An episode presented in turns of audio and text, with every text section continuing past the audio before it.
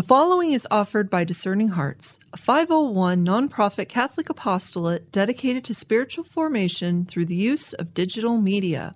To download this selection, or to browse hundreds of other programs, or to contribute to our mission with a charitable donation, which is fully tax deductible, visit our website at discerninghearts.com. Ignatius Press and the Augustine Institute present the Formed Book Club. Catholic book lovers unpacking good books, chapter by chapter.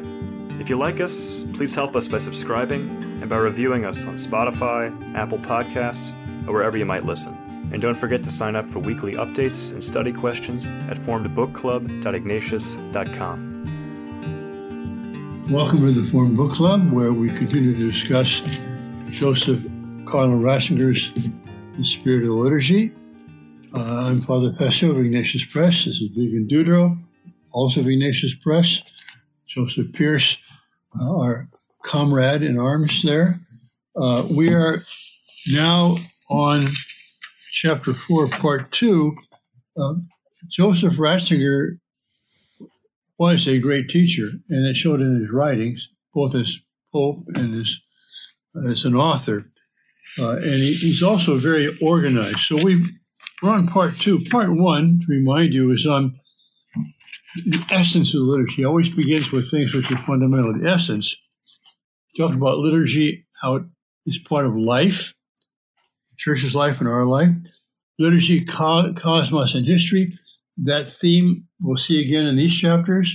Keeps coming up that the liturgy inserts us into history, salvation history, and incarnation and the resurrection of Christ and crucifixion, but it also inserts into the cosmos, which was made, created for its return to God. Uh, and then the third chapter from Old Testament and New. He's always showing the continuity uh, in Revelation between the Old Testament and the New. Now on, on part two, time and space. Well, the cosmos is what is time and space, space time, it's called, you know. But inside that space time cosmos, there's also human history. So he's going to talk about, we've discussed already, uh, liturgy related to time and space. We've talked about sacred places, the church, and then the altar. Now we're going to come to the reservation of the Blessed Sacrament. And this is a, was a kind of neuralgic issue for some time. It may still be. Uh, many churches now have restored the tabernacle to the center as opposed to putting it on the side or in another chapel or even sometimes another building. And he here is giving a, his reasons why it should be the center of the church. So, on page 99 of your one version, the new version, my page 85, he begins, uh, first sentence, the church of the first millennium knew nothing of tabernacles. So he, he accepts the argument of those who oppose having the Blessed Sacrament reserved or having adoration, uh, holy hours, and so on. He says, Yes, you're right. For a thousand years, we didn't have tabernacles. Down 10 lines. The tabernacle as sacred tent, this is in the Old Testament, as place of the Shekinah, the presence, the glory, of the living God, developed in the second millennium. He refers to, you know, I said, to the decadence theory. So the theory is that, well, we never had a tabernacle, but of course, in the Middle Ages, we had all these accretions, and we lost primitive purity and simplicity, and so the church became liturgically decadent. Again, he will he will address face on the harshest criticisms. Following page, uh, towards the bottom there, he, re- he references an important finding of Henri de Lubac, which is often misunderstood. I want to read this little section at the bottom because it's beautiful. This is a book by de Lubac called Corpus Mysticum, the mystical body. And of course, what do we think of today when we think of mystical body? The church, right? And what do we think of when we talk about the real presence of the true body of Christ? We think of the Eucharist, right? Well, Lubac went back into the history of the church and the fathers and the doctors of the church and found that they had just the reverse view. Listen to this. about the twin concepts of corpus mysticum, that is mystical body, and corpus verum, true body. In the vocabulary of the fathers, mysticum did not mean mystical in the modern sense, but rather pertaining to the mystery, the spirit of the sacrament. By the way, the Greek word mysterion, which we translate as mystery, is Latinized as sacramentum. Thus, the, the phrase corpus mysticum was used to express the sacramental body, that is the Eucharist, the corporeal presence of Christ in the sacrament. According to the fathers, that body is given to us so that we may become the corpus verum, the real body of Christ, that is the church. Changes in the use of language and the forms of thought resulted in the reversal of these meanings. The sacrament was now addressed as the corpus verum, the true body, while the church was called the corpus mysticum, the mystical body. Mystical here meaning no longer sacrament, but mysterious. Hmm. I mean, the important thing, though, is that in a sense, they're interchangeable. It is one body. Uh, the sacrament of Christ and the Eucharist and the church, that's the same body. Uh, and jump in anytime you want. I'm going to try and kind of give an overview of the chapter by quoting some of the key passages. Page 102 or 88, uh, bottom of that paragraph at the top. Only the true body in the sacrament can build up the true body of the new city of God. This insight connects the two periods and provides our starting point. So he's going to show the relationship of the true body and the mystical body, Eucharist and church. Just below the middle of the page there, he's going to go in now to the criticism that, that, that arose during the liturgical movement. In the early days of the liturgical movement, people sometimes argued for a distinction between the thing centered view of the Eucharist in the patristic age and the personalistic view of the post medieval period. The Eucharistic presence, they said, was understood not as the presence of a person, but the presence of a gift distinct from the person. What does he say to that? The mild mannered Joseph Ratzinger. This is nonsense. Anyone reading the text will find there's no support anywhere for these ideas. So he cuts that one off at the knees. Next page, above the middle, he's describing what actually happens. What happens in the Middle Ages is not a misunderstanding due to losing sight of what is central, but a new dimension of the reality of Christianity opening up through the experience of the saints, supported and illuminated by the reflection of the theologians. And this is an expression of how he views development and history of the church. Yes, there are creations. Yes, there are mistakes. Yes, there are cultural additions that can be removed. But by and large, what is happening is new dimensions are opened up through what? Through the saints, first of all, and then the reflection of the theologians. Continuing Ratzinger. At the same time, this new development is in complete continuity with what had always been believed hitherto. Let me say it again, says Ratzinger. This deepened awareness of faith is impelled by the knowledge that in the consecrated species, He, emphasized, is there and remains there. When a man experiences this with every fiber of his heart and mind and senses, the consequence is inescapable. We must make a proper place for this presence. And so, little by little, the tabernacle takes shape. And more and more, always in a spontaneous way, it takes the place previously occupied by the now disappeared Ark of the Covenant. What a beautiful expression that is of the life of the church. A, a couple of things, Father, on that, if, if, if I may.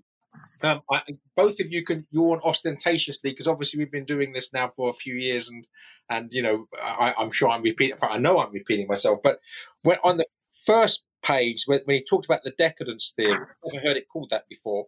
Uh, the canonization of the early days and romanticism about the first century.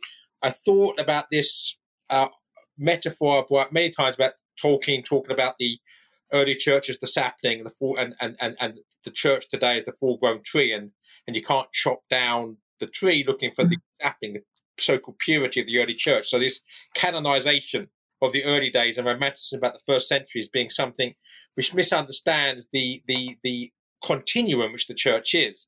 And of course, he, I, he used the metaphor of a tree, but what uh, uh, Ratzinger's doing here is using uh, the metaphor of a person, of course, of course, the person of Jesus Christ. And when I was undergoing instruction to be received into the church, and I was saying to the, uh, the priest, you know, I went, I, I sort of, I wanted the solid truth. I didn't want any sort of modernism. And I was saying the church is a rock, you know, it's unchanging. And this holy priest, he he he he, he was a is a holy priest, Benedictine. Uh, he said, "Yes, that's true. The, the, the church is a rock. The, the church is also a pilgrim." Um, and and and so that sort of that threw me because it, it, it, hit me with a sort of something which is paradoxical. It's both a rock and a pilgrim, something which is unchanging, something which nonetheless moves. But it moves, of course, without changing in the essence because it's the same person. The pilgrim is the same person moving through the two the, the two millennia. So that made my my rather static metaphor the rock dynamic, and it was you know very important to me. And I think that's what's happening here in that in, in use of, of those images. Well, what's interesting here too, as far as movement, there's a going forward in order to go back. In other words, I always assumed that this tabernacle and all that had something to do with the Old Testament. And then it turns out, reading Ratzinger, that this development of understanding happened much later, that it wasn't like a direct continuum from Israel to the church and now to our time, that there was a time where this was not seen the way it is now, this connection. And that was what was so surprising to me. Yeah, but he does, but he does connect the tabernacle with the Ark of the Covenant. So there's, yes. so there is uh, also, yeah, there's a, it's both. Like you say, there's this, there's this walk and this pilgrim. Right, but the pilgrim didn't just make a straight line from the tabernacle of the Old Testament to the tabernacle of the New Testament. There was a time when there was no tabernacle. And then when it was understood in the Middle Ages, it's interesting that he relates this somehow to the Franciscans. He doesn't really say what the connection is. Maybe you know, Father, what the connection with the Franciscans is, but nevertheless, that now this is Oh yes, and that's right. There was a tabernacle, an ark, and a covenant, and all the rest of it. With the, the, the, Franciscans and the Dominicans, uh, but yeah, well, but preachers, yes, better than I could. But actually, that first paragraph of the chapter, it's not that the tabernacle emerges from nothing. It's taking the place, uh, or, or it emerges from uh, the uh, Ciborium and the Baldacchino, um, uh, which uh, was in the place of the Shekinah, which I'm, I'm, sure I'm pronouncing incorrectly, which does connect, if I understand it correctly, to the Ark of the Covenant. So yes. I don't think you're understanding my point exactly, because what I'm saying is that I always assumed that there was a direct line, that there always were tabernacles in churches right. because right. of the Old Testament practice. What I didn't realize was that the tabernacle in the church was a later development, but then they connected it to the earlier practice. Do you see? There was a time when there was not a direct step by step from tabernacle to well, tabernacle. Uh, except, you're both right here in the sense that what he says here, the first page, is that in the early church, the altar itself with this baldacchino was considered the, the tabernacle. That was the tent of God's presence. But that was only there as Mass is being celebrated.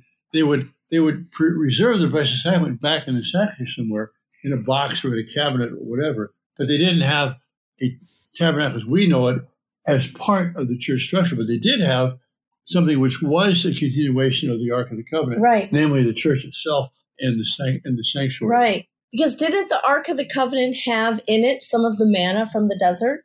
It also had the, the, the Ten Commandments. The, the Ten Commandments, yeah. the Ten Commandments, and the manna, yeah. and so I don't know. It's just interesting how these symbols, it's not like it's just a direct point by point by point by point that happens through time. It's kind of, well, what do pilgrims do, Joseph?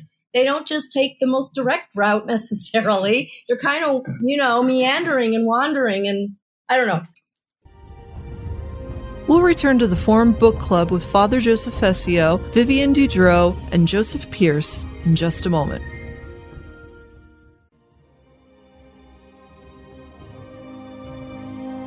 Did you know that Discerning Hearts has a free app in which you can find all your favorite Discerning Hearts programming? Father Timothy Gallagher, Dr. Anthony Lilles, Deacon James Keating, Mike Aquilina, Dr. Matthew Bunson, and so many more are found on the Discerning Hearts free app. Did you also know that you can stream Discerning Hearts programming on numerous streaming platforms such as Apple Podcasts, Google Play, iHeartRadio, Pandora, Spotify, Stitcher, TuneIn, and so many more. And did you know that Discerning Hearts also has the YouTube page? Be sure to check out all these different places where you can find Discerning Hearts.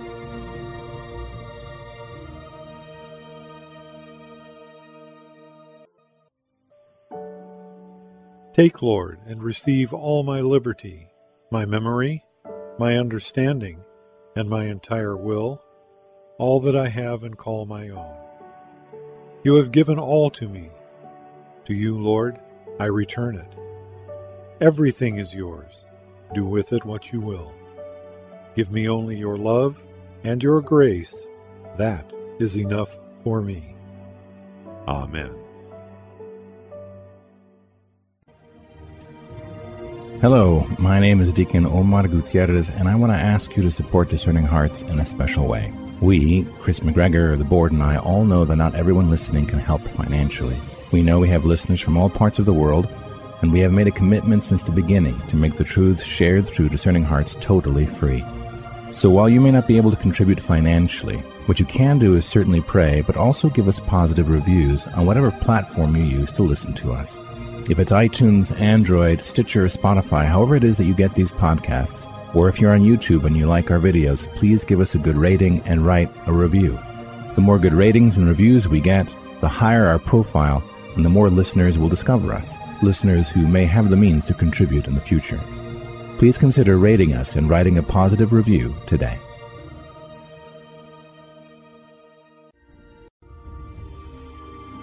We now return to the formed book club with Father Joseph Fessio, Vivian Dudro, and Joseph Pearce. But I, I just I, I want to uh, I agree with what you're saying, but I also want to make sure we don't lead people into this idea that well, uh, real organic growth can be going back and picking up something which which was just you know not useful and bringing it back. Uh, for example, the, can, the second canon. Uh, it, well, he says right here that this new development is in complete continuity with what had always been believed.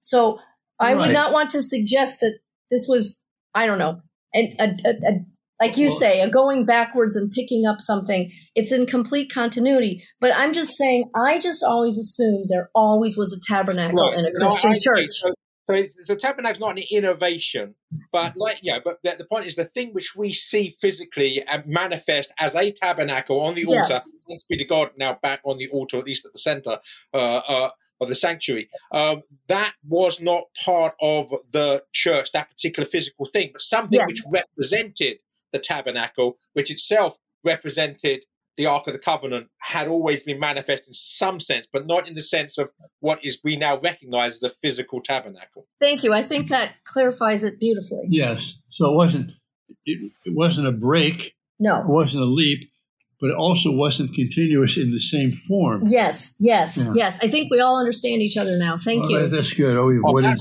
if, if I could be pedantic, I'm sorry. It, it is continuous in the same form. It's not in the same accidentals. Oh, the essence was always there. exactly. That's the whole point, right? That the essence was manifestation there. changes. Yes, yes. We're going on to page 104 or 90. New paragraph there. So let no one say, quote, Eucharist is for eating not looking at unquote. And i that was quite common to hear that said. Oh my gosh it was said after a sunday mass here in my parish in san francisco. The pastor got up and literally in this booming voice said the eucharist is food and not something to be adored. And my my uh Did you shoot him no but my older son who was old enough to understand the time he yanked my skirt and he said mommy is the priest right? and of course, I wasn't going to say the priest was wrong. So I just said, let's go home and look at the catechism and see what it is he's saying or not saying. And, and that's exactly what we did. So I didn't have to just, but no, he said those exact words to an entire congregation of people. And what is Ratzinger in response? It is not, quote, ordinary bread, unquote, as the most ancient traditions constantly emphasize. Eating it, as we've just said, is a spiritual process involving the whole man. Eating It means worshiping you. Skipping up the lines. Thus, adoration is not opposed to communion, nor is it merely added to it. No, communion only reaches its true depths when it is supported and surrounded by adoration. The Eucharistic presence in the tabernacle does not set another view of the Eucharist alongside or against the Eucharistic celebration, but simply signifies its complete fulfillment. See, he's he, he's really a reconciler and a master of, of unity Mm-hmm. here. He, he, he- I mean, very strong when when he rejects this uh, dichotomy they're trying to set up Mm-hmm. in favor of what? In favor of recognizing the richness of the, the symbols, the richness of the liturgy that, that, that unites these things. Uh, and then, uh, of course, you know, I feel, I hear a personal echo here when he said on page 103, uh, I recorded it, when a man experiences this with every that, that Christ is there with every fiber of his heart and mind and senses. Well, who's that man? That man is you, uh, Carl Ratzinger, Mhm. for sure. And here at the bottom of page 104 slash 90, uh, I think 10 lines up, he says, A church without Eucharistic presence is somehow dead, even when it invites people to pray. But a church in which the eternal light is burning before the tabernacle is always alive. Is always something more than a building made of stones. In this place, the Lord is always waiting for me, calling me, wanting to make me, quote, Eucharistic. What does that mean? It means thankful, but it also means sharing oneself. As Christ shares himself with us, we participate in his love and we share ourselves with others. In this way, he prepares me for the Eucharist, sets me in motion towards his return. hmm And I'm sure, uh, Joseph, you probably had similar experiences being. Ca- well, were you ca- always Catholic, but you came back, or did you enter Oh, the no, church no, no, from the no, I was outside? That's what I thought. So, but in any case, entering the church from the outside, I mean, I could tell instantly when I was in a Catholic church that there was something different about the Catholic church. There was someone home, and I started looking for this light and realizing that it signified something alive, something waiting for me, something wanting me. I mean, that was before I knew anything about the doctrine of the real presence. Yeah, when I was a child, and I mean, I mean a child, I was probably, I'm guessing, about nine years old. There was a girlfriend, obviously not a girlfriend, you're nine years old, a friend who was a girl. Uh, her name was Caroline, and she went through a phase of, of wanting to, to to be a Catholic. Who knows why or how, I don't know what came of it. But she took me into the, the local Catholic church in the in the small market town in England where I was living, and I so the first time I'd ever been to a, into a Catholic church, and it stuck with me forever. I went in there, I felt as if I'd walked in, walked through a wardrobe into a place of magic. Now, Yes. yeah, I suppose I could be mundane about it and say, well, it was because they're unlike the Anglican churches I've been in, which have all been ba- basically largely stripped bare, so they're beautiful on the outside because they're built in the Middle Ages, but inside they're very, you know, they look like museums. This was a living place. Now, you know, and I felt a presence which I would not have recognized as a nine-year-old with, with no no catechesis uh, as the real presence, the Eucharistic presence. But certainly, when I came, when, when I began my journey in earnest towards the church, I recognized immediately that what I what I was missing was that real presence, and I and I Mhm. experienced it in the Catholic Church, and that became the hunger. Mm-hmm. Mm-hmm. Well, you're right. The Anglican churches are beautiful on the outside, but that's because they got it from us. We we built the outside. Yes, They're the they, ones they- that emptied they were beautiful on the inside when they had the tabernacle and all the beautiful art, which was whitewashed or destroyed. Mm-hmm. Mm-hmm. Also, I know several stories of people who later in life became Catholic, but as as children had gone into the church. You know, like this one uh, Dagny Dagny. You know, she's D- Danish. She was Cardinal Schönborn's assistant in, in Vienna. Uh, she was a little girl, and she she walked into this church, and she was just she had started kneeling down, and she just felt something. She later became a Carmelite nun. Mm-hmm. It's amazing. Yep. Yep. Uh, which is another good reason to keep our churches open. Yes. and have a tabernacle in the center, and have a light burning, Yep. and have and have stained glass windows. When you when you go into the church, you realize that there's another world I'm entering here, you know. And I just love the way uh, Cardinal Ratzinger makes this personal. In this place, the Lord is always waiting for me. You know, that's really so beautiful and so true. And this is what you want to convey to people about your Catholic faith is that the Lord is calling me and I'm encountering him and we're in a love relationship together. And I just can't imagine anything more beautiful. Whereas their view of the church is something other than that. Let's just say that. but again, that's where Chesterton says in Everlasting Man the two best places to view the church are being inside her at the center or completely outside. Oh. If you're on the edges, you know, you don't understand the church and you, you're attacking her. And so I think this is kind of, this is symbolically true then. You want to be able to go into the inside of the church, actual where the sacrament is. So he concludes this chapter. Again, this is sort of a, a, uh, apology in the, in the good sense of defense of the Middle Ages. And Ratzinger is not, is not one who's nostalgic in the sense of sentimentally attached to the past. Uh, he defends the Enlightenment. Yes, he does. Uh, uh, not entirely. He recognizes there's errors and problems, especially the, the de-Hellenization uh, of science and losing the transcendence, which he said in the beautiful address in Regensburg in 2012. But uh, but here we see him expressing what is best about the Middle Ages. Bottom of the page, page 104, that new paragraph, the last line. The changes in the Middle Ages brought losses. Okay. But they also provided a wonderful spiritual deepening. They unfolded the magnitude of the mystery instituted at the Last Supper enabled it to be experienced with a new fullness, a new fullness. How many saints? Yes, including saints of the love of neighbor, that is the active saints, not the contemplatives, were nourished and led to the Lord by this experience. We must not lose this richness. If the presence of the, by the way, now this is is is, is courteous language, but he's he's addressing this to people who are taking the tabernacle away. Mm-hmm. Okay, we must not lose this richness.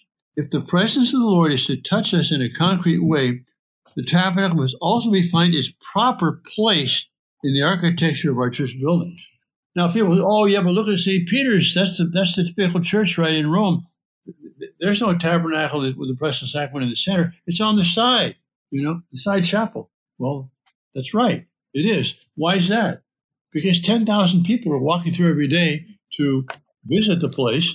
Most of them not Catholics, at least a lot of them not Catholics. And so so those who want to pray can have a place to do so. You know, the it would be almost sacrilegious to have the tabernacle at center in St. Peter's because for most of the time, most people in there are purely tourists, many of whom have no idea what the Blessed Sacrament is. Um, so you do need to reserve it in, in, a, in if you like, a, ta- a side tabernacle, um, which to, to, ensure that it's treated with the reverence uh, an adoration that, that, that it that it warrants commands and demands, and so that's exactly correct in order in in, in, in keeping with what Ratzinger's saying here. You know, keeping the Blessed Sacrament in reverence in that in that situation. Well, this is a short chapter followed by a long chapter. So we should probably break. So why don't we break here, and we'll see all you in the next session on chapter five, Sacred Time. Thanks for watching or listening. God bless you. If you enjoyed this discussion, please help spread the word about the Formed Book Club by subscribing to the podcast and writing a review. You can sign up for weekly updates at formedbookclub.ignatius.com.